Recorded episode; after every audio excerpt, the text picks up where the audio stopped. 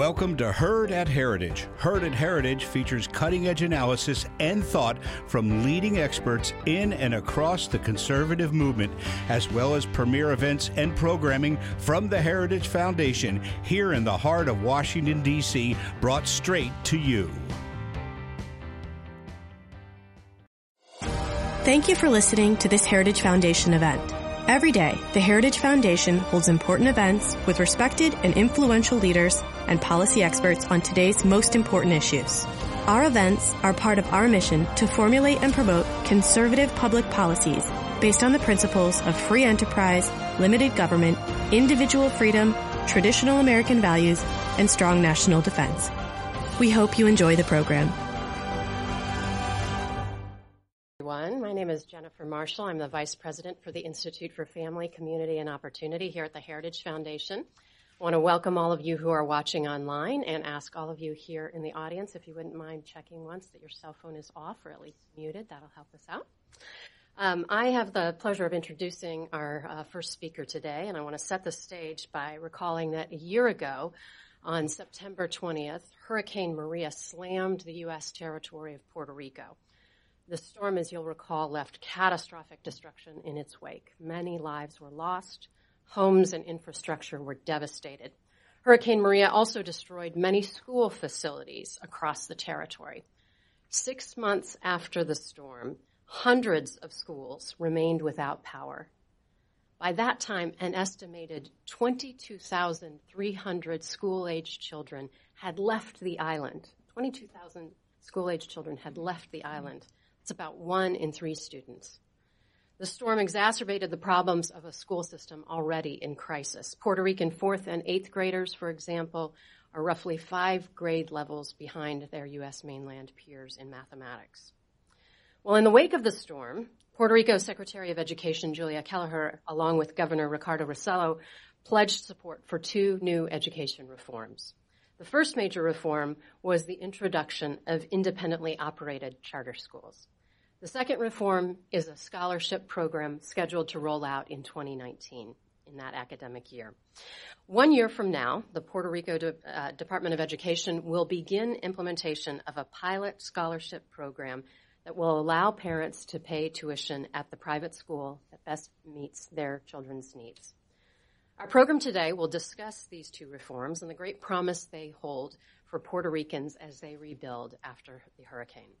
Our first speaker is going to kick off our session with brief remarks on what a difference educational choice can make in a community from his extensive experience. He'll be followed by a panel discussing more of the details about these policies. So let me introduce our first speaker today. Frank Brogan is Assistant Secretary for Elementary and Secondary Education. He most recently served as Chancellor of Pennsylvania's public universities, but he spent much of his career in the state of Florida, where he began as a 5th grade teacher in Martin County, Florida. We were just talking about how important it is to get out and know exactly what you're dealing with in schools across the country. So he knows of what he speaks here on the policy level from being a practitioner. He later served as Dean of Students, Assistant Principal, Principal, and Superintendent before he was elected Florida's Commissioner of Education in 1994. Brogan continued his work in education when he was elected to serve as Lieutenant Governor of the state of Florida in 1998 and 2002. After 5 years in that role, he was named President of Florida Atlantic University, a position that he held until 2009 when he was selected to serve as Chancellor of Florida's public universities. Please join me in welcoming Assistant Secretary Brogan.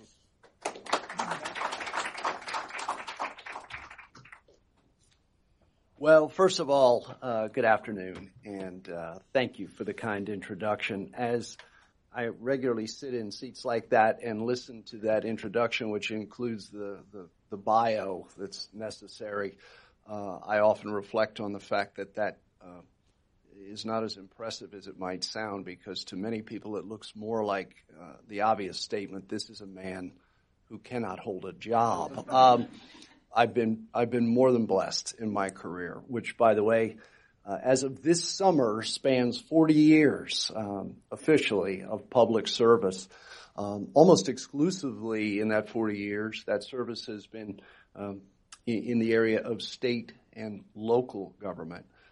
This is my first foray into the world of the federal government, and thus will make up an interesting chapter in my best-selling novel someday, Things I've Learned. We'll talk more about that in a little while. But first of all, I want to thank the Heritage Foundation. And a quick commercial message, not that they need me to provide it, but I have been a longtime fan of the Heritage Foundation. It has been as consistent as the day is long. It has been resilient in its ability to move through seemingly countless administrations, different philosophies, different approaches to the issues that we face in our country and in our world, and yet what has been constant is the Heritage Foundation. People come and people go in the Heritage Foundation. That's the hallmark of any great organization, and yet they remain constant and consistent. They have become in many ways almost a north star of the work that gets done in veritable think tanks all over the country and all over the world, for that matter. Their reputation is, as those of us in this room most know, incredible. For credibility's sake, for integrity's sake, the kinds of things that you would want being constant as part of any organization that does work such as is done by the Heritage Foundation. I'm also the direct recipient of some of the great work that is done by the Heritage Foundation, because we in the Department of Education are pleased and proud to have a fair number of people who are alum of the Heritage Foundation. I happen to be, as the new, relatively new, Assistant Secretary for Elementary and Secondary Education, the recipient of such a person. She started actually only a matter of a couple of weeks or so before I did, and it was a surprise to me, not that she was there, but the fact that we had a relationship from the time I was running the Pennsylvania state system of higher education. She happened to be a student in that system, and not just a student. She also was the one of the three student leaders that sat on the state's Board of Governors for the higher education system in Pennsylvania. And I got to know her in that regard. Technically speaking, one of my bosses, because that group hires the chancellor of the state university system. Well, now she works for me. So all that's changed. But I was delighted when she not only came to D.C. to work for Heritage, and then as that was coming to a conclusion successfully, decided she wanted to stay in Washington, D.C.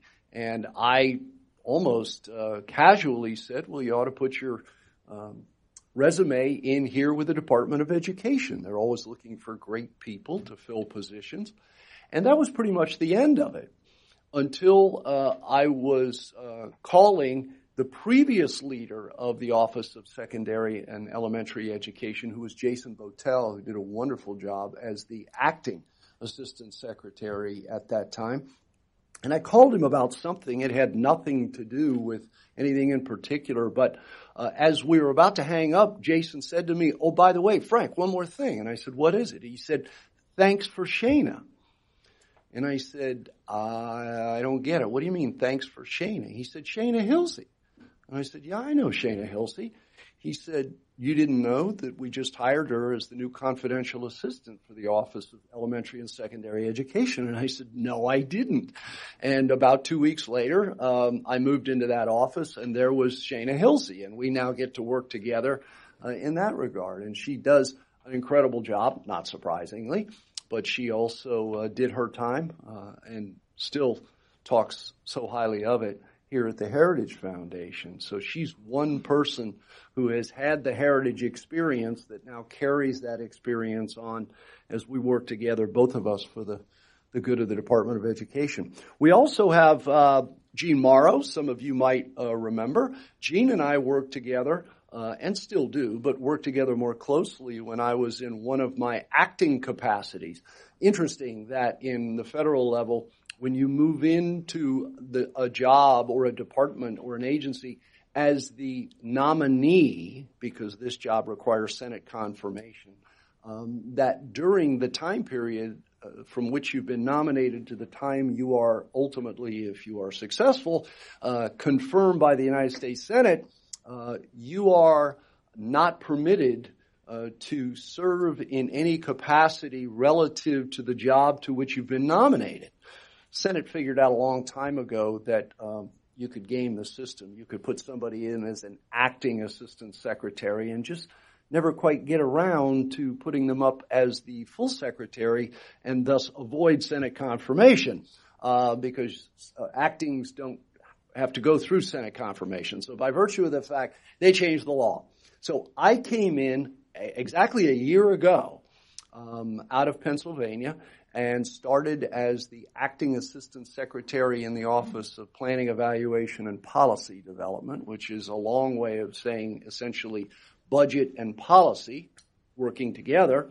And then about a month later, the secretary added to that portfolio a new role, which was not or, and the acting assistant secretary in the Office of Post-Secondary Education, because I had just come out of 15 years in higher education. So during that time, it was a real advantage. It gave me the opportunity to learn about the workings of the Department of Education, put faces with names. Heck, I'm still working on the acronym thing at the federal level. Believe me, the feds have cornered the market on the whole issue of acronyms. I am sure that somewhere in this city there is a big building with the letters DOAC, which is an acronym in itself standing for the Department of Acronym Creation, because you can't do this without some ringmaster. But it's been a wonderful year, and that original evolution into the department really gave me a chance to become grounded, up until which time this June, past June, I was finally confirmed by the United States Senate and assumed the role of full secretary, assistant secretary of the Office of Elementary and Secondary. But it's like drinking from a fire hose, because I've been sequestered from that office, I now go into it and have to learn all of the things that I couldn't learn on the job as I did in the other two offices. But it's a continued professional adventure, and I have enjoyed it very, very much. We also have, I mentioned Jean Morrow. She and I work together in the Office of Planning, Evaluation, and Policy Development. Garen McCann is in our Office of Legislative Affairs and does an incredible job. He is a product of the Heritage Foundation. And Jessica Newman, also a wonderful person who works with us in the department, came through the Heritage Foundation. So not only does the Heritage Foundation do great work internally and push that information out, but also some marvelous people are here and have passed through the Heritage Foundation as they've then gone on to other things, which continues to make this the great organization that it is. As Bill, in the introduction, I'm going to talk a little bit about Puerto Rico. I had never been to Puerto Rico in my life until I went there some months ago on my first foray to Puerto Rico to be on the ground, not only to help provide much needed technical assistance with a group of my colleagues from the Department of Education, but also most important to me was being on the ground to better understand physically, emotionally, and personally how their schools were operating post-hurricanes. Interesting about the hurricane. Some people believe that all things education really didn't come to life until after the hurricanes by way of reform and change. And that's technically not true. Much of the change that was being considered started before the hurricanes hit. When I say hurricanes, it's actually plural. They got hit hard with a massive hurricane, went through about 2.5 weeks of daily torrential downpours, massive rainfall, remembering on the heels of the first hurricane, which opened the island up physically and then dumped 2 weeks and more of torrential rain on those now open buildings. And you can consider the massive intrusion of water into a now system of infrastructure that was badly brutalized from the first hit, followed immediately by a second storm, which brought, again, not only its own devastation, but devastation that was created by the first hurricane, the massive rains, and then the second storm. All of that having passed, those that were there and those that have been there since can only realize, because they've seen it, they've lived it, or people like me have gone to see it for themselves, the true devastation that continues in many ways to the island of Puerto Rico. I don't want to leave out the Virgin Islands at all, or minimize or marginalize, because they're right down the road and they got hit equally from the ferocity of all that horrible weather. But indeed, Puerto Rico continues to be almost a poster of devastation resulting from natural disaster, and then the aftermath as to how you reorganize and bring a locale back to life. But very importantly again, and not to overemphasize, but I think it is important, that some people do believe that the educational reforms and changes that are now playing out in Puerto Rico were really only as an effect or a relationship to those storms, and that isn't true. Puerto Rico has been seeing population decline for some time, and therefore already had put on the table plans for the consolidation and even the closure of a number of schools relative to that decline in enrollment based on decline in population. The storms clearly exacerbated that to a tremendous degree and increased the urgency to look at the reorganization of the island schools and how they would move forward with now less and less students and families based on the flight of many from the island to different places around the world, obviously the United States, the mainland, being one of those locales. And so by virtue of that fact, have seen now a decrease in enrollment truly put in overdrive. You heard some of the numbers in the introduction. And by way of numbers, you really are talking now about a substantially decreased enrollment and population, 17 over 18, closing in on almost 50,000 students less. Not quite there, but they're getting close to 50,000 students just from 17-year to 18-year by their own count.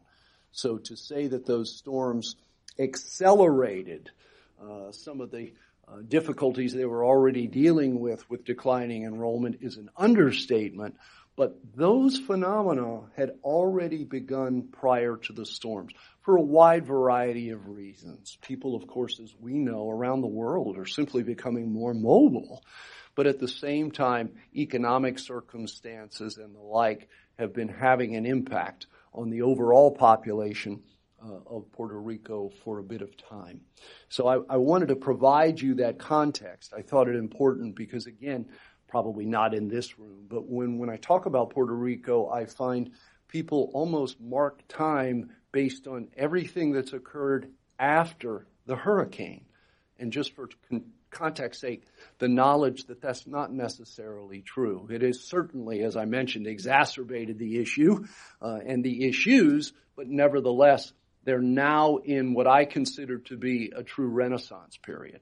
How do we want to look as an organized enterprise in Puerto Rico going forward from those storms? What do we want to be in this next century? How do we want to behave? What changes should we make? What changes now can we make as a result of that devastation that sometimes occurs after a natural disaster? Is the sheer ability not only and urgency to look at where you are and what you've got to do, but also look at what you might do because things have changed so dramatically, right? I have never been one to use that old hackneyed phrase about never avoid using a great crisis as an opportunity to do things differently. to me, that marginalizes the crisis, and in this case, trying to marginalize intentionally or unintentionally the devastation that occurred in Puerto Rico and in the Virgin Islands would be a tragedy and a travesty. But nevertheless, things that they were already beginning to do on one pallet suddenly are staring at a much larger pallet upon which to paint, because the need is there, and therefore the changes to meet those needs and to evolve forward are there at the same time. A little bit of historical context in terms of the two issues that I'm going to talk about, which are charter schools and vouchers. First of all, just those two phrases. I have been in the business of education for 40 years, as I mentioned. I was Commissioner of Education in Florida when we passed the first charter school bill for Florida, and it was one of the first, not the first, but one of the first in the country at that time. I say that for some context. Charter schools haven't been around very long. Now, for the younger crowd in the audience, when I said 1996, that was a long time ago. I get it. I understand it. But for those of us who have a little less rubber on the tread, I can assure you, in the world of education, it was yesterday when charter schools began to appear on the scene, because charter school laws had begun to be taken up. Interesting footnote here. They were only made possible for two reasons. People were willing to look at that time at different approaches to how we educate our children. It was not meant, as some suggest, to be an indictment of traditional public schools. They were given the opportunity to work back in the mid-90s because people started to believe that it would be important to create almost laboratories of change in public education. We were starting to recognize at that point that some of our condition, whether it was being average or in too many cases below average in how children were faring in their classrooms, and most importantly in terms of their skill set abilities, was being called into question in this regard. If we keep doing it the same way we've been doing it, are we going to be assured of something better? You can't just ask people who are already working as hard as they can to work harder and assume that that will generate higher learning gains for this incredibly diverse population of boys and girls with whom we work every day. So maybe we better start to take a serious look at how we can change going forward. And the charter school movement really began with that in mind. It was not, as some people suggest, based on an indictment of traditional public education, because much in the charter school movement came from people inside of traditional public education. The idea that we can really push the envelope of change by looking at what change can provide, how that change can be organized, and identify through practice, not just through journal entry or magazine article, new opportunities for the traditionalist system to consider as to how we might do a better job of reaching 21st century young people in a world that was changing faster than we could keep up, in an education system that seemed to be in many ways stepping aside for the challenges that students faced, rather than standing up to those challenges and looking for ways to help our boys and girls overcome them. In those days, I would literally from time to time hear people, sometimes my own colleagues, try to explain away lack of success among our children based on the challenges that they faced, based on the color of their skin, based on whether or not they paid full price, reduced price, or no price for the lunch they ate every day when they came to school. It was the litany of rationale posted up against failure in some cases. all coming from people of good intent with big hearts, never recognizing that what they were doing is say, well, you just have to understand why these children aren't learning to read and write and count. They come from poverty. They come from non-traditional families, oftentimes without fathers. They are on free and reduced lunch. All of the kinds of things that public education has racked up over the years with the best of intent to try to help children overcome had become issues as to explain away why our boys and girls weren't learning the things we knew in our hearts they were capable of learning and yet weren't. And it got to the point in the mid-90s when we were looking at rates of failure that were simply unacceptable and didn't stand up to the traditional explanations as to challenges that boys and girls carried with them or the diversity that they brought along for the ride as rationale as to why these things were occurring. There started to come a demand that we could do better. And that in order to do that, we needed to start not only to have conversations and even debates about how we might do it differently, but along came the concept of charter schools. The idea that maybe we could actually help to create a platform upon which laboratories and education reform could be created. And that was the predicate in those days to do it. It did not come without a price. I told you I was commissioner and helped lead the charge to help create Florida's first public charter school law. Truth is, when that happened, I was 6 feet 4 inches tall. This is all that's left after the battle that went into getting that charter school bill passed. Why? You know the rest. The people who stood up to the charter school bill and said, this is wrong-headed thinking.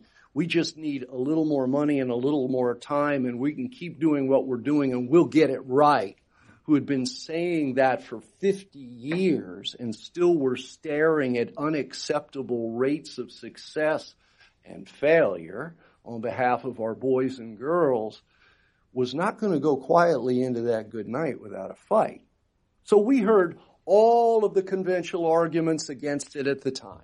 The fact that you're going to be robbing money from the schools that remain traditional to set up these laboratories. The fact that you'll expect less of the boys and girls and the faculty and the staff because you're going to be expecting less by way of rules and regulations that will, in our opinion, give flower to the potential of change, was turned on its head and suggested that when you get rid of those rules and regulations for charter schools, they will misuse and abuse the situation and do even less for their boys and girls, and that's unacceptable. I heard every possible horror story about why the concept of charter schools was a terrible idea.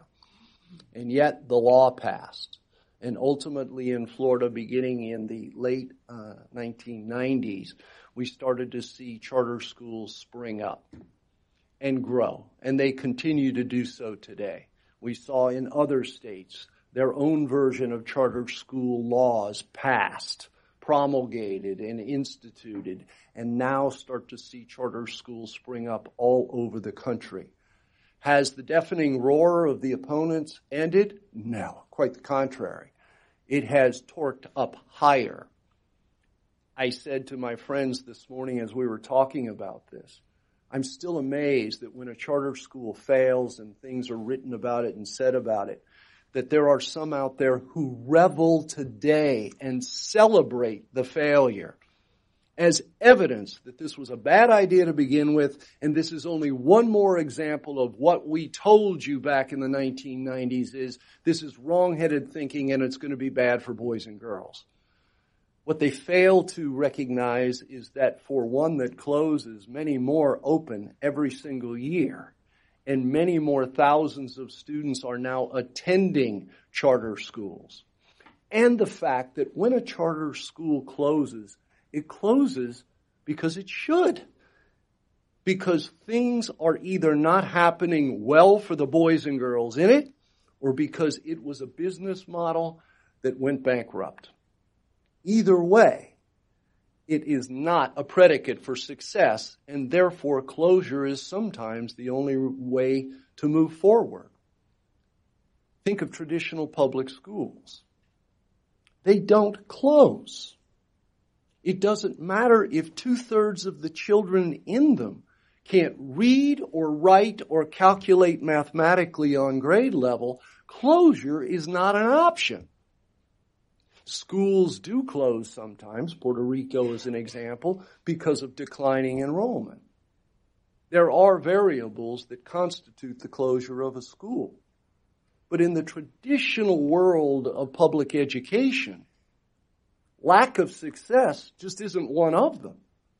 It is possible, because you are funded by the government, to continue failure year after year after year and continue to point at the flawed raw material that sits in front of you every day as the reason for doing that.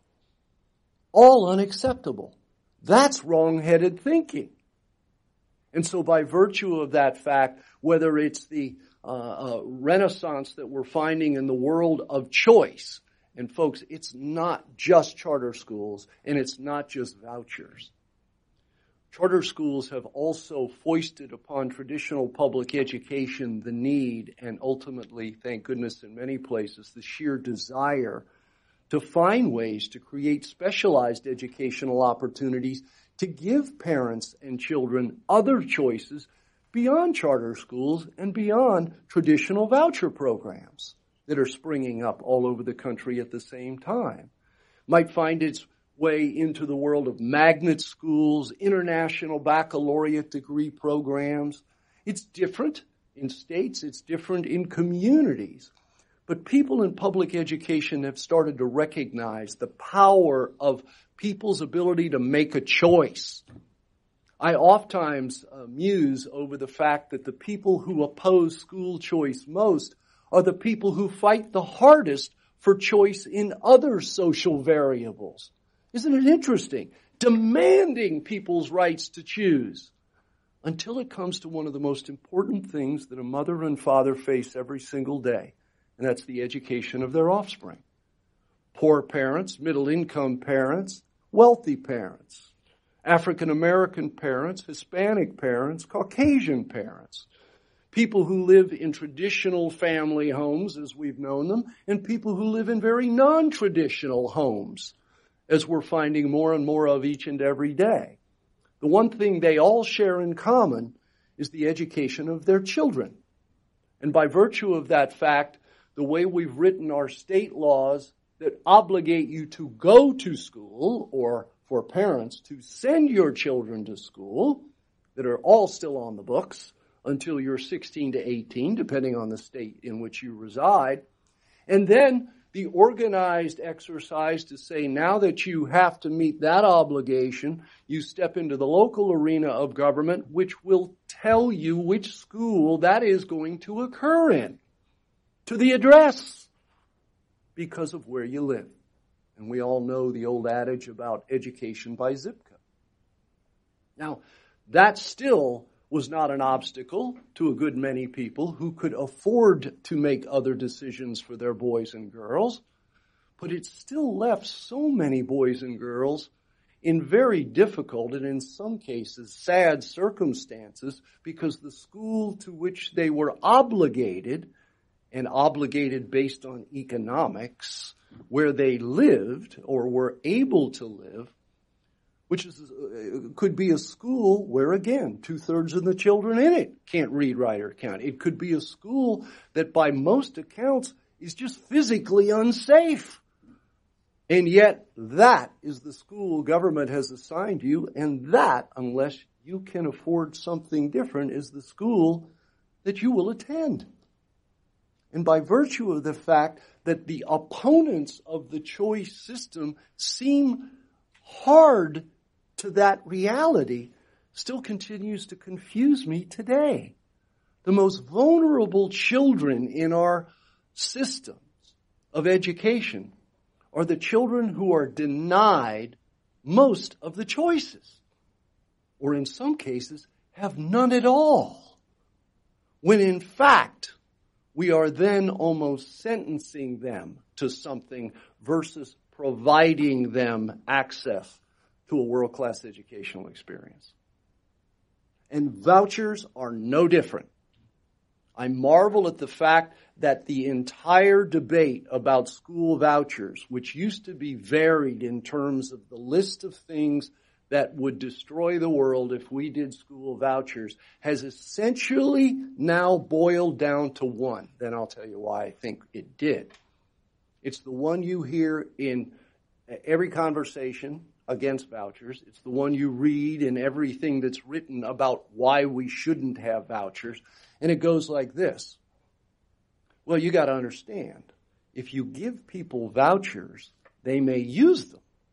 And if they use them, that might mean Johnny is leaving our school and going to another school.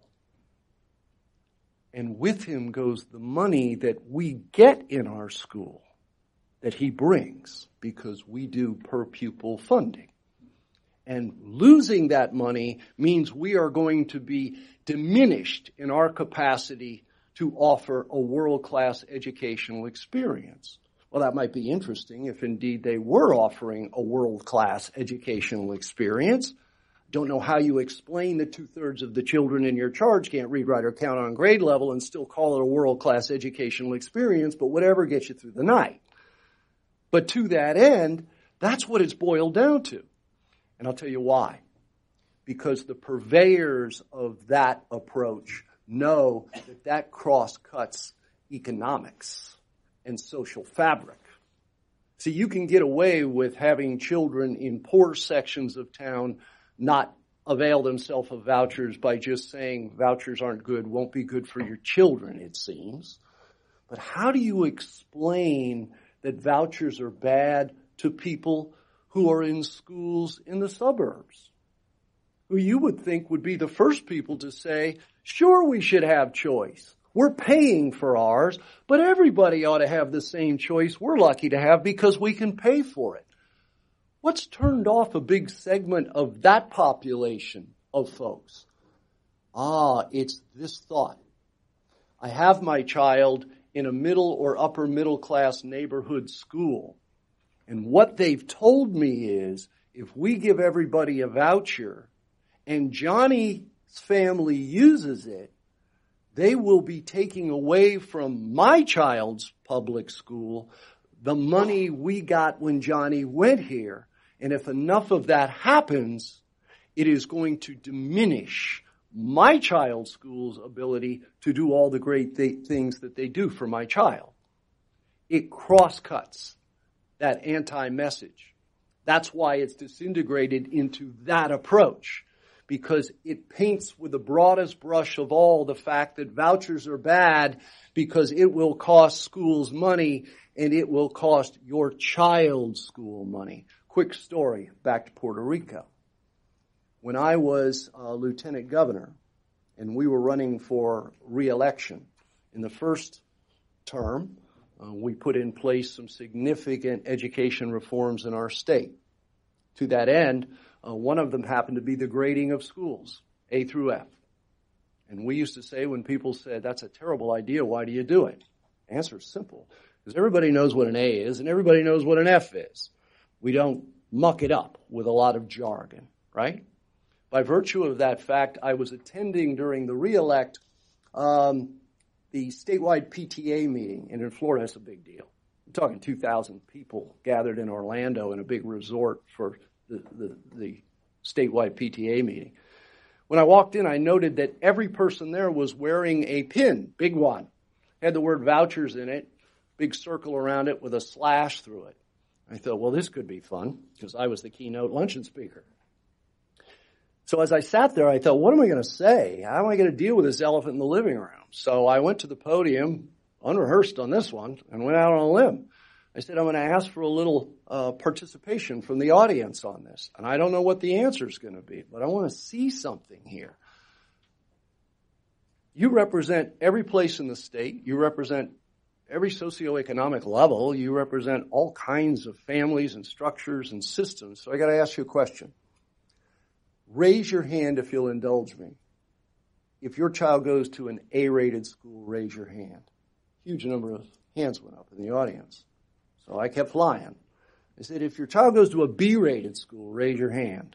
Larger number went up. C, smaller number, but still very, very substantial. And I said, okay, here it comes. How many people's children go to an F-rated school? You could have counted them on two hands. I said, folks, thank you for indulging me that, but whether you know it or not, you've just proved something I've always believed.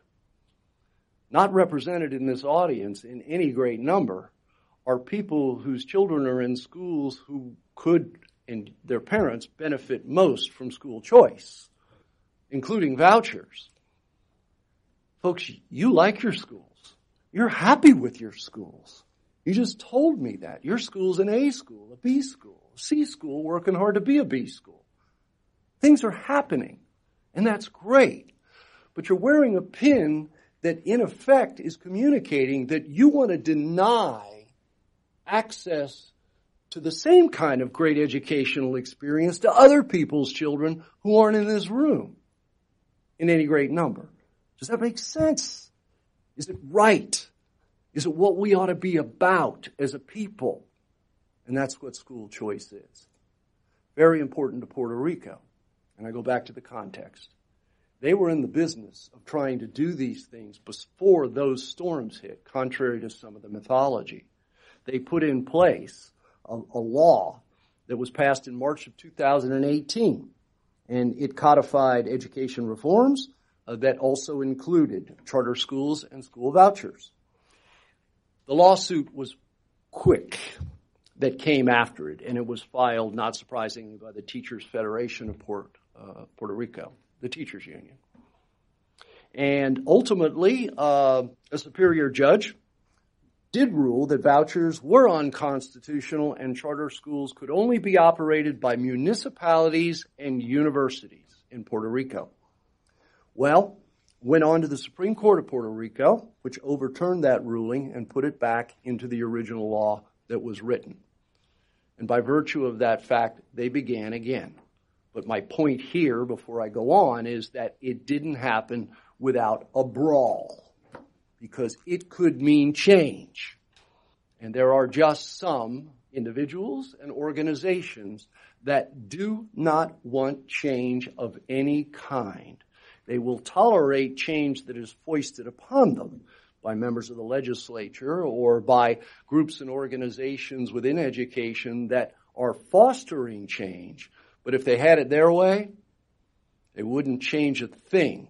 We'd be operating today and would be 100 years from now the way we've always operated.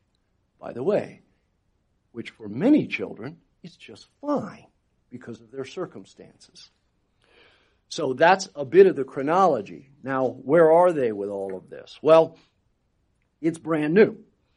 You've got the first year of charter schools, and to date there is but one that is a charter school that serves kindergarten through first graders. There'll be a lot to learn from that one, even at its early stage, right? But at the same time, there are many in the queue. That's not a bad thing. It is good to be able to think hard and plan well before you put a charter school application on a table anywhere. Too many charter schools don't fail because good things aren't happening with the boys and girls in that school. Oftentimes they fail because the business model didn't work. They went belly up. Oftentimes because charter schools are started by people, understandably, with big hearts and good intent who don't know a great deal about the operation side of what it takes to run a school and organize a school and pay for a school. So by virtue of that fact, the time that is evolving here hopefully will work to the advantage of those who will be next up in line to consider charter schools in Puerto Rico. School vouchers begin in 2020. And by virtue of that fact, there are no specific organized voucher programs yet put in place, but there are people who are currently enjoying the ability to use vouchers because Puerto Rico actually included some really interesting language in their voucher component of the legislation. It's not just traditional vouchers, but they also wanted to target for vouchers children who were victims of bullying or sexual assault. They wanted to provide some unique niche opportunities for students who may, and their parents, be most desirous of a change for the right reasons. And by virtue of that fact, there is some of that going on right now. But the major evolution to this thing will not start and take place until next year. ESSA, as you've probably heard the phrase, which is the Every Student Succeeds Act, which was passed just a couple of years ago by Congress, also covers school choice. ESSA, if I could hit to the heart of it, comes in two components. One, Congress and the United States believed that it was time to start pushing back to the locals, more local control, whether that's the state or the local communities in education, that we were becoming far too Washington, D.C. centric on the whole issue of education, knowing that public education didn't start in Washington, D.C., so long ago. It started in local communities all over the country, their way, done their way. And over the years, we've pulled harder and harder at the national level. And we're getting to a point, and I was out there, where people were told pretty much what to do and how to do it from someone somewhere else. And by virtue of that fact, ESSA was created. And by the way, here's a word you don't hear often in Washington, D.C. these days, in a very, very bipartisan fashion. They're proud of that fact, to begin to return more local control to states and communities on how their schools operate. But part two, that doesn't mean that you jettison any expectation in the world of accountability and reporting and monitoring. We still, as a people, deserve the right, I think the obligation, to know how our young people are faring in those communities, in those states, across the country. Because if you're going to use the new flexibility that's provided to you, as ESSA provides to everyone, what you do with it and the impact as to what that effect will be on young people is really where the rubber meets the road. And so, yes, there is now a greater flexibility to create, to organize, and to change. But just because that's been provided doesn't mean people are going to pick that gauntlet up. And that's what's going to be the real interesting part to watch when it comes to ESSA. Do people have what it takes? That's the courage to be able to step up to the plate and create change for boys and girls throughout America's schools. And that is playing out even today. Last couple of thoughts. We will be monitoring and reviewing in the department, because that's part of the congressional charge, how people are doing with their ESSA plans upon implementation. All 52 plans are now approved and are now being implemented. The monitoring and review, we call it the scorecard, that was laid out in the legislation that created ESSA, is now being put into place, and people will begin to populate those scorecards their way in their states. But we will have now available to us how each state is faring up against the metrics and the standards that were proposed in the ESSA law when it was created. It'll be formatted as they want to format it, but it'll give us a very good idea, give the state a good idea, give the nation a good idea of how each state has stepped up to the plate of change, flexibility, and possibility, while expecting more by way of student success. And that's the case in Puerto Rico. So as Puerto Rico continues to dig out, the interesting thing about living in the tropics, and I lived in Florida for 35 years, is after hurricanes, and I've been through a lot of them, the thing that comes back first in a tropical environment, what do you think it is? Tropic and subtropical. What comes back first after a devastating storm? Mold. In part, that is correct. But basically, the larger answer is foliage, anything that grows. So when you go to Puerto Rico today, it remains an incredibly beautiful, lush, tropical environment. But the hardened infrastructure, the buildings, the bridges, the roadways, still a year after the devastating storm, show the clear and continued signs of that devastation. But I have to leave you with this. I, and a lot of people smarter than I am, believe in what Puerto Rico is doing. It wasn't created by the storm. The genesis of these changes came before the storm. But both before and since, those who have the courage, whether it is the Secretary of Education, Julia Keleher, who is an amazing and resilient individual, passionate about boys and girls, and passionate about evolution and change in their educational experience. And I give a great deal of credit to the governor in Puerto Rico. It does take courage for a governor to sign on to these kinds of changes in education and know that you're going to pay a political price for it because not everyone will embrace them. But Governor Rosselló has done just that, and he is out at the forefront of making certain that these changes are implemented, along with the secretary and along with a lot of courageous folks in the Puerto Rico and in the government and the education system of Puerto Rico. So I do leave you with that optimistic view of this. I and people like me believe this is going to matter. It's not only going to matter for Puerto Rico.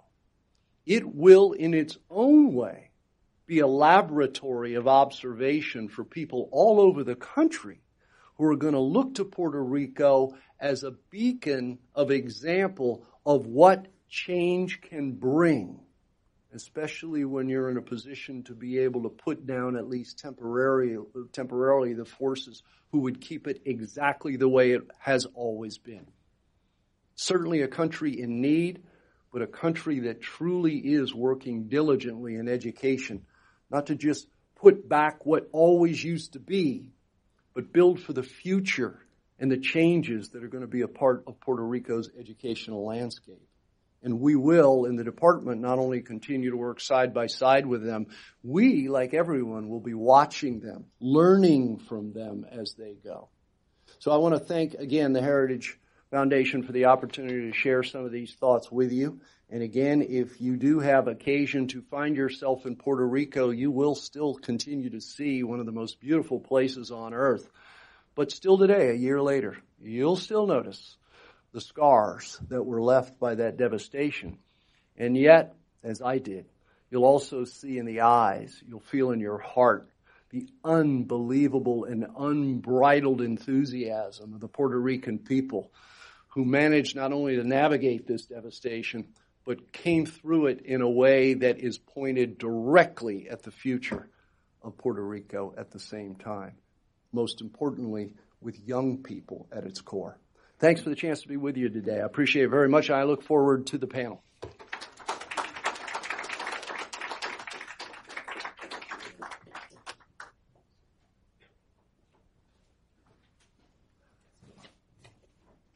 Thank you, Secretary Brogan.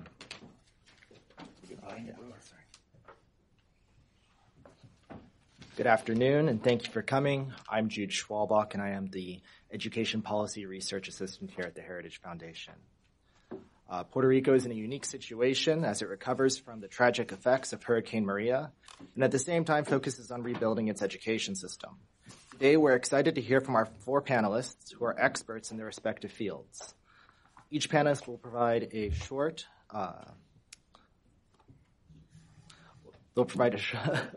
short message about their experiences or thoughts on the new reforms. There will be a Q&A at the end, so please hold your questions till then. Andrew Ujifusa is our first panelist. He is an assistant editor at the Education Week, where he covers education policy at the state and federal level. Andrew has spent the past year covering education policy in Puerto Rico.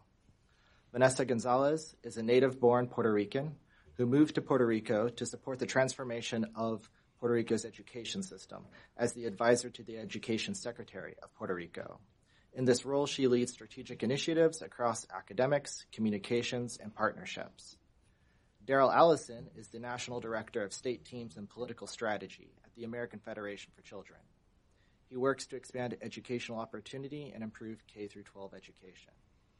Robert Enlow is the CEO and president of EdChoice, the Legacy Foundation of Milton and Rose Friedman. He has written extensively on school choice and works in states across the nation to empower parents through educational choice. So, Andrew, if you could get us started. Sure. Thanks for having me, and thanks to everyone for being here.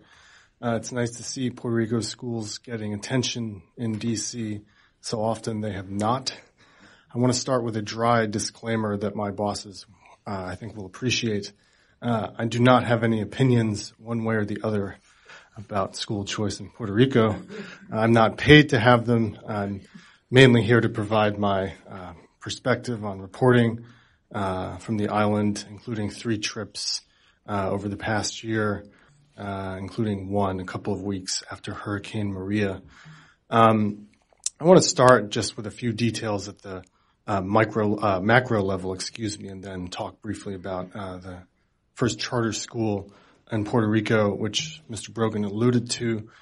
Puerto Rico's school system, I should start by saying, is very large, and I think it's something that most people, even in education policy, don't know about. At one time, it was the 3rd largest school system in the United States in terms of American students being educated. Even today, after the decline in enrollment after Maria, if you took the public school enrollment in Atlanta, Boston, and Seattle and combined them, that enrollment level would still be far below the number of students in Puerto Rican public schools. It stands at a little more than 300,000.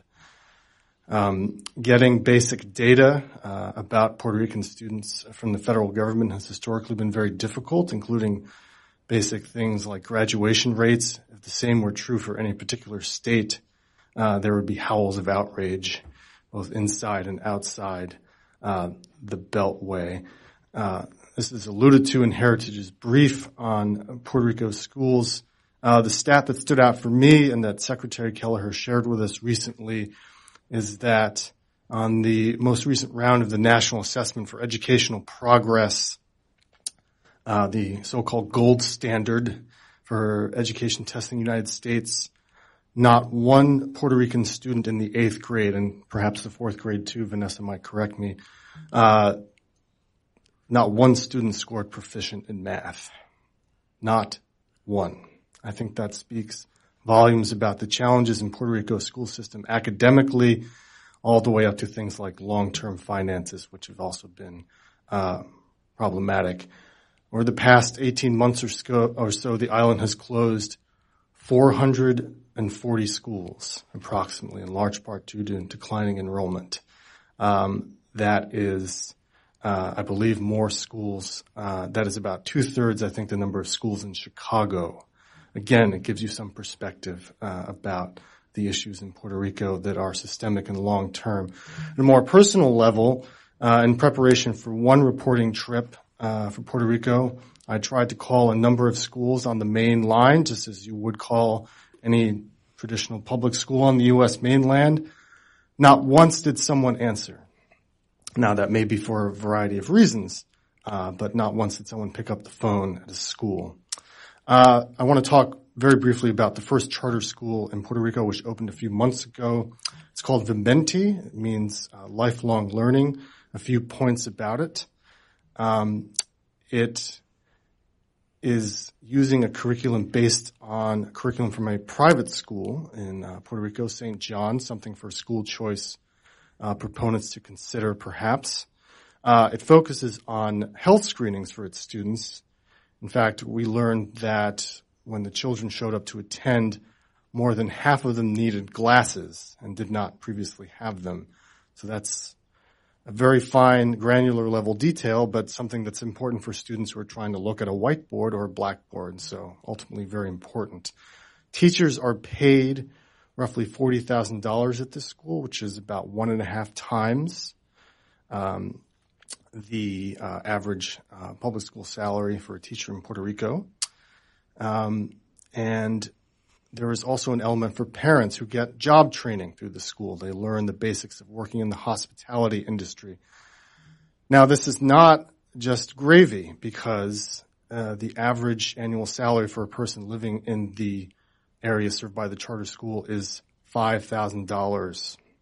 That is not a number we associate typically with economics on the U.S. mainland. So I'll leave it there. I look forward to your questions, although I warn everyone else I might have a few myself. All right. Hi, everyone. Thank you for having me, and especially for having the perspective of the department representing this conversation. So as Jude mentioned, I am originally from Puerto Rico, although I haven't lived there since I was 4 years old, up until about 6 months ago when I moved for the opportunity to be part of this transformation of the island schools. I quite honestly was living here and not considering moving back to Puerto Rico, but I got introduced to Secretary Keleher, and pretty quickly, I mean, I think all of us can agree that she is an impressive magnet for partners and talent on the island. I recognized quickly that this was a once-in-a-generation opportunity to have the political will of Governor Rosselló, the leadership of Secretary Keleher, and increased urgency on the island to really transform schools. And so I have really been quite privileged to be a part of it. So I'll just say a couple more points about context, the overarching goals of the transformation, and then more specifically some more notes on where the school choice programs are. So in terms of context, we've already talked a lot about the challenges with low academic achievement. And yes, it is 4th and 8th grade NAEP where it was 0% proficiency in the last administration. So I won't say too much more on that. I will say it is a huge system, and one that's not just huge but also politicized and highly bureaucratic. Under the most recent law before the Education Reform Law 85 was passed in 2018, legally all principals on the island reported directly into the Secretary of Education. So I just give that detail as an idea for how the structure was, the system was not built for effective decision making, for strategic decision making, or true accountability up and down the system. And so that's been a big focus of the efforts underway. And then, of course, we talked a little bit about the fiscal crisis on the island that's been going on for over a decade. That has certainly put a lot of pressure on the school system. For example, in this last year, the state education budget was cut by about $300 billion. In the middle of, this effort to reinvest in our schools and to transform the system. And so that just puts additional pressures and challenges on accomplishing the work we want to do. So in terms of the overarching strategy, there are four goals that really lay out the vision for what we're trying to do. First and foremost is improving student academic achievement, and so we're making a lot of investments to really improve the quality and breadth of the academic offerings that we have for students, including a focus on English and bilingual education on the island, since we know that is really critical for preparing our students to be successful not just on the island but in a global context. The second is attending to the needs of the whole child. Social and emotional learning is always critical, but especially so given the trauma that students have been facing, not just students but the teachers and educators in our schools as well since the hurricane. And so we've been making a lot of investments in increasing services at the school level. That includes hiring 435 nurses. We'll have school nurses for the first time in buildings this year, as well as a staffing model that includes psychologists, social workers, counselors in each and every school.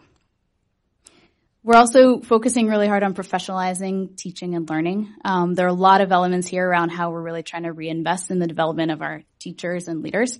But one initiative that I think we've been really proud of is redefining how we do professional development for teachers, so that it is actually consistent and island-wide and of high quality, all of which is a shift from the way it's been done before. And this summer we implemented that with 28,000 teachers all across the island in the first dedicated back-to-school professional development week just before we started. And then finally, right-sizing the system. There's been a lot of news about the school closures. We closed about 250 schools and are now operating 856 schools this school year. Certainly that created a lot of challenges in terms of the impact on community level, But it really was a necessity in order to ensure that we were able to provide each and every school with the resources needed to provide a high-quality education for students.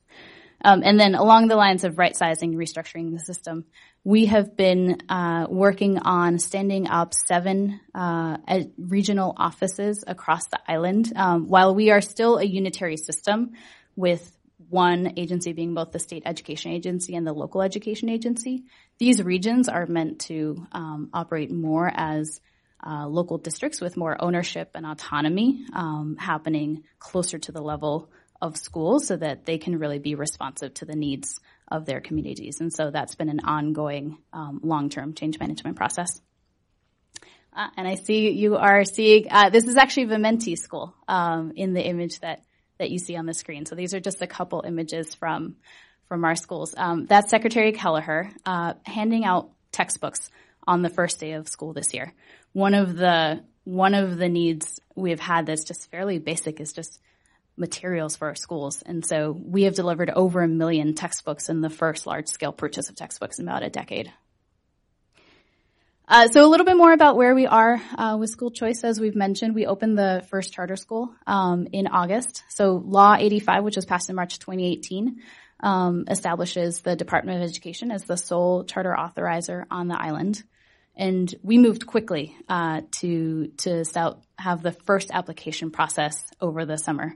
We received 43 applications to open schools. So as you can see, while it has been controversial to get to this point in terms of the public conversation, there is a lot of interest from nonprofits, from municipalities, from local universities to be part of an effort to provide more school choice for students. While we only approved one to open this year, since it was a school that was ready with high-quality academic and operational plans, we have a much longer pipeline for future years. So we approved two other schools for what we're calling a planning year, where they will provide additional support this year so that they can be ready to open next fall. And then we also have offered for those applicants who made it through the whole process, and it's 15 other applicants, to receive heavy technical assistance over this year and be invited to resubmit, assuming they meet the conditions for getting their applications to a high enough quality level to open in future years. Because we want to find a really important balance between ensuring that schools are ready to open with quality, but also recognizing that this is such a new initiative here. We need to be able to provide some of the tools and resources that entities will need in order to be successful. And then finally, with the voucher program, there is less to say here because, as we've talked, that is really launching next fall. So under the law, in the next year, up to 3% of students can receive vouchers that will help to subsidize the cost of a private school education. Really, a lot of the questions for how that is going to operate exactly will be defined as we work through the regulations following the broad strokes sort of set in the law, which will include, how much are we going to be giving based on the per pupil funding as calculated by the department. Who can participate in terms of the private schools and what that process will look like. And so we're excited to be working through some of those details and are thankful that we have partners across who on both school choice programs can provide expertise and models for us to draw from while very importantly making sure that we're adapting it to the very unique context in Puerto Rico. Well, good afternoon. My name is Darrell Allison. Two quick points. I know time is getting away from us. Point number one, just a phrase, indomitable spirit. Indomitable spirit. What I've been able to see there in Puerto Rico, couldn't come up with a phrase there. My office is here in D.C., but I actually reside in North Carolina. We know a little bit about hurricanes, i.e. Hurricane Florence, and still dealing with that impact of a $13 billion hit. Imagine, and again, there's two hurricanes, as the Secretary said, and really it just hit a year in Puerto Rico. Irma, and then a month later, Maria. So think about that. And again, we're talking about just right at a year, a little over a year this time. No doubt communities, quite a few still in shambles. We're talking thousands with an S, deaths, devastation, and billions of dollars. And obviously, fiscal impact was already a challenge. And obviously, with this calamity, it's been very, very challenging. But I say indomitable spirit. 2018, early 2018, you had a governor, Governor Rosselló, and legislature who forged ahead with some transformative policy. Sure enough, opponents, unions and et cetera, they're just as live in the mainland. They're just as vibrant and live in Puerto Rico as well. When that legislation passed, they obviously, filed a lawsuit and it was stalled. Momentum, movement activity stalled because of the injunction. Ultimately, the Supreme Court, held the programs constitutional, but this is where it gets to the fierce leader, Secretary Keleher. They had a matter of months to get a charter approved and get going. And I will be honest with you, there are a number of groups who had commentary, right, to say, hey, man, we just give it a year, you know, just stall here, you know, a bit here, but nevertheless, fierce leadership forged ahead. Now, though. One charter school came out of that. If I'm not mistaken, Vanessa, I think there are close to 50 or more applications for public charter school. Now, again, a lot of people, you know, make a lot of that. But I think that also talks to you about the people, the individuals, other leaders there who see the need for change, if you will. Not only that, again, painting a picture of the indomitable spirit. When I talk about fierce, I'm talking about campaigns.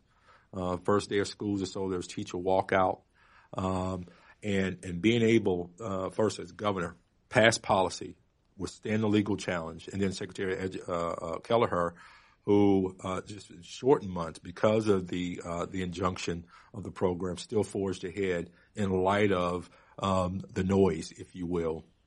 I can't tell you how I, who've been in this space for quite some time, have been impacted for the good. Courage is not necessarily absence of fear. It's looking dead in the face of fear and yet moving forward. I've been blown away.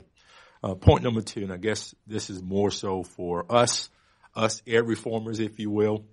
And obviously there are a lot of needs there for Puerto Rico. Thank you, Assistant Secretary, Department of Education, for the resources there. And I know there are more to come, knock on wood. The philanthropy arm, no doubt about it. A number of organizations are looking to pitch in, if you will. But for ed reformers, I will say the theme is not necessarily what can we do to help Puerto Rico. I actually think we ed reformers, we need Puerto Rico. You know, when you look at the work that we do, and again, I am very grateful for 25 plus states that have, you know, private choice and 50 plus programs, if you will, that's thriving in those states, if you will. There've been movement here. But I'll say to you, I think all too often this effort kind of gets caught up in the legislature, kind of gets caught up in the politics and the policy, and we're a little bit too far removed from on the ground. You know, what does policy really mean in the lives of people? Again, because of these challenges, national disasters, economics, if you will, and for me to personally see, and I think I'm a pretty courageous guy, but for me to see truly courageous leaders, they're on the ground, they're in Puerto Rico, forging ahead, knowing that the right thing is the right thing, in season and out of season. We're going to continue to do the right thing. I've been blown away, not only from elected officials and Secretary Keleher and those administrations, but the other thing I've been impressed with is the Vanessa Gonzalez's. It is those individuals that were born there, raised there, came to the mainland, get educated. What you're also seeing where there has been exodus from Puerto Rico, you're actually seeing strong leaders like Vanessa and others that are going to Puerto Rico to take up the fight and to do the right thing. And so those are just my 2 points. That's what I've experienced. I'm so excited about the opportunity, understanding the challenges. But for those of us let's be mindful that we want to work with Puerto Rico and necessarily do it for Puerto Rico. Thank you. Hi, I'm Robert Enlow, and I'm President and CEO of EdChoice. I want to thank you all for having me at Heritage. And Secretary, it's very good to see you again. It's 1999. Those Tigers doing an A+. I remember that, so thanks for all that work. And Vanessa, thank you so much for the work you're doing in the Secretary. It's amazing, and the leadership you're taking. I know I'm the last speaker, so I'm in the way of getting out of here. I'm going to make one point. You know, the joke is 1 point with 14 subpoints. No. Look, I have two things that we got to remember here. It didn't happen overnight, right? You got to remember what happened in Puerto Rico from 1996 to 06 with the economic crisis. With the Section 186 removal of the tax credit, it caused a huge financial crisis in the territory, and we got a situation here where it was the biggest financial crisis in U.S. history that it happens. And then you had on top of that all of the education. In fact, the number I saw was 100,000 children had gone in the last 5 years. So this exodus was happening beforehand, and it's definitely happening now. And so I think this is a real something for us to remember. It didn't happen overnight, which means then we have to be thoughtful and balanced, because it's not going to be fixed overnight. And what the Secretary is doing, it was not just about choice, right? The reorganizing the entire structure of the Department of Education, putting in a funding formula for the first time ever, right? I mean, the first time ever, right, Vanessa, right?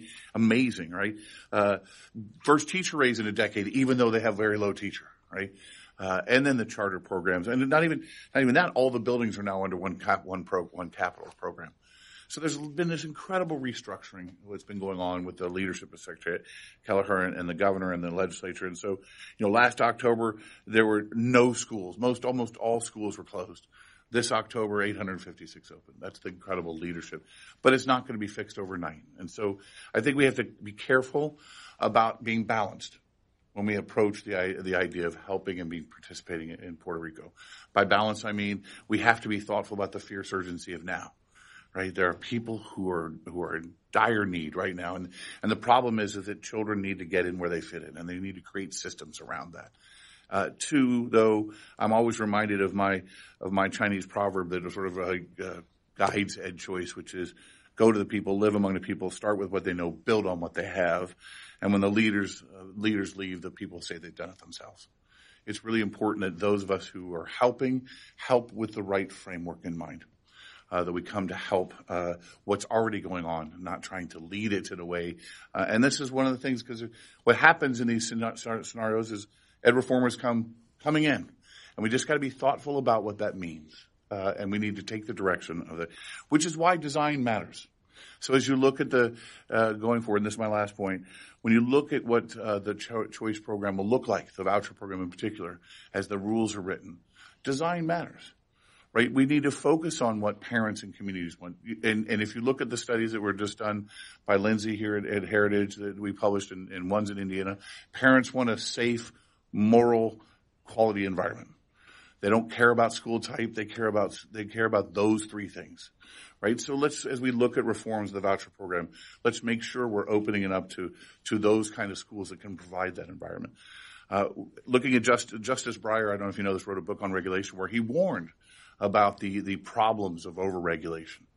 And so as we look at rules, if we're going to stymie the growth of the private sector in Puerto Rico, we got to be thoughtful about that. And we have to be aware of what that will mean to a program. So the last point I want to make is we have to be careful about how we approach this, but we also have to be careful about design as it goes forward. And then the actual last point, I'm sorry. Politics is a big deal. And so I don't know if you know this, but the Save Our Schools group had their national meeting in my home city of Indianapolis last week. Happened to have someone around to look at it and go in there. And almost half of the the sessions were on Puerto Rico. There is clear desire to stop everything that's going on there, which is why we need to have the same resolve to help Secretary Keleher and the governor going forward, clear desire to help them. Those are my comments. Thank you. I think we have time for one or two questions. So, yes, please. I know for charter schools in general, two of the biggest challenges they face is facilities and transportation. I imagine that's also true in Puerto Rico. And I was wondering if you could shed light on perhaps some of the ideas they have moving forward around that. I can answer that. So this is one of the places where context is actually quite different than in many other places. So facilities, not the same challenge as, say, Washington, D.C., where I was working previously. Because we have closed so many schools in the last few years, there are actually a lot of unused buildings. It doesn't mean they're all, ready to be up and running tomorrow.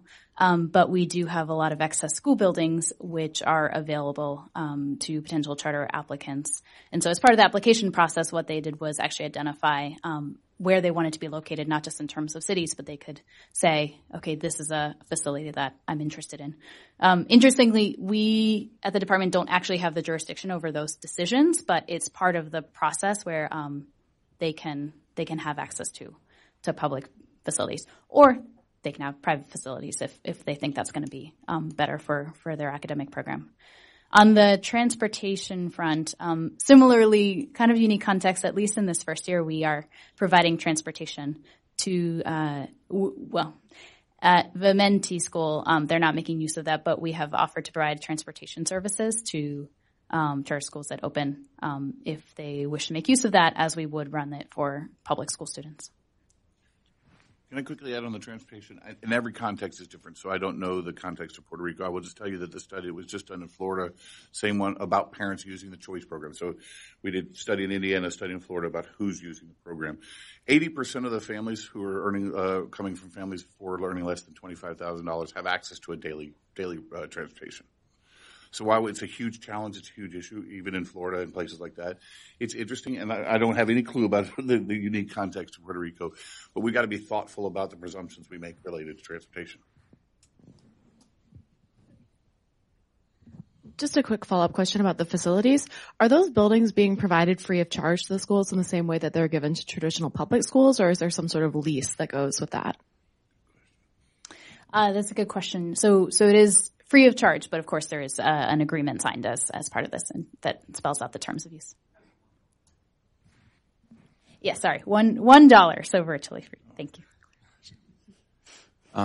Could any of you speak to Puerto Rico's participation in the federal weighted student funding pilot? I'm interested to learn about what role that's playing in their school choice initiatives and the reforms, like more generally.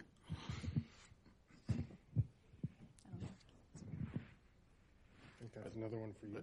Yeah. So I will say I won't be able to talk in too much detail there, because that's not something I've been as directly involved in, but we are participating in that and have used the opportunity to use that to really define what it is that we will be paying to charter schools as part of the per pupil payments. It also pegs the voucher number, right? So 70% is the voucher number. So we'll see. I mean, so when they get the formula I've seen is like 4,500 is the max. So far, we'll see.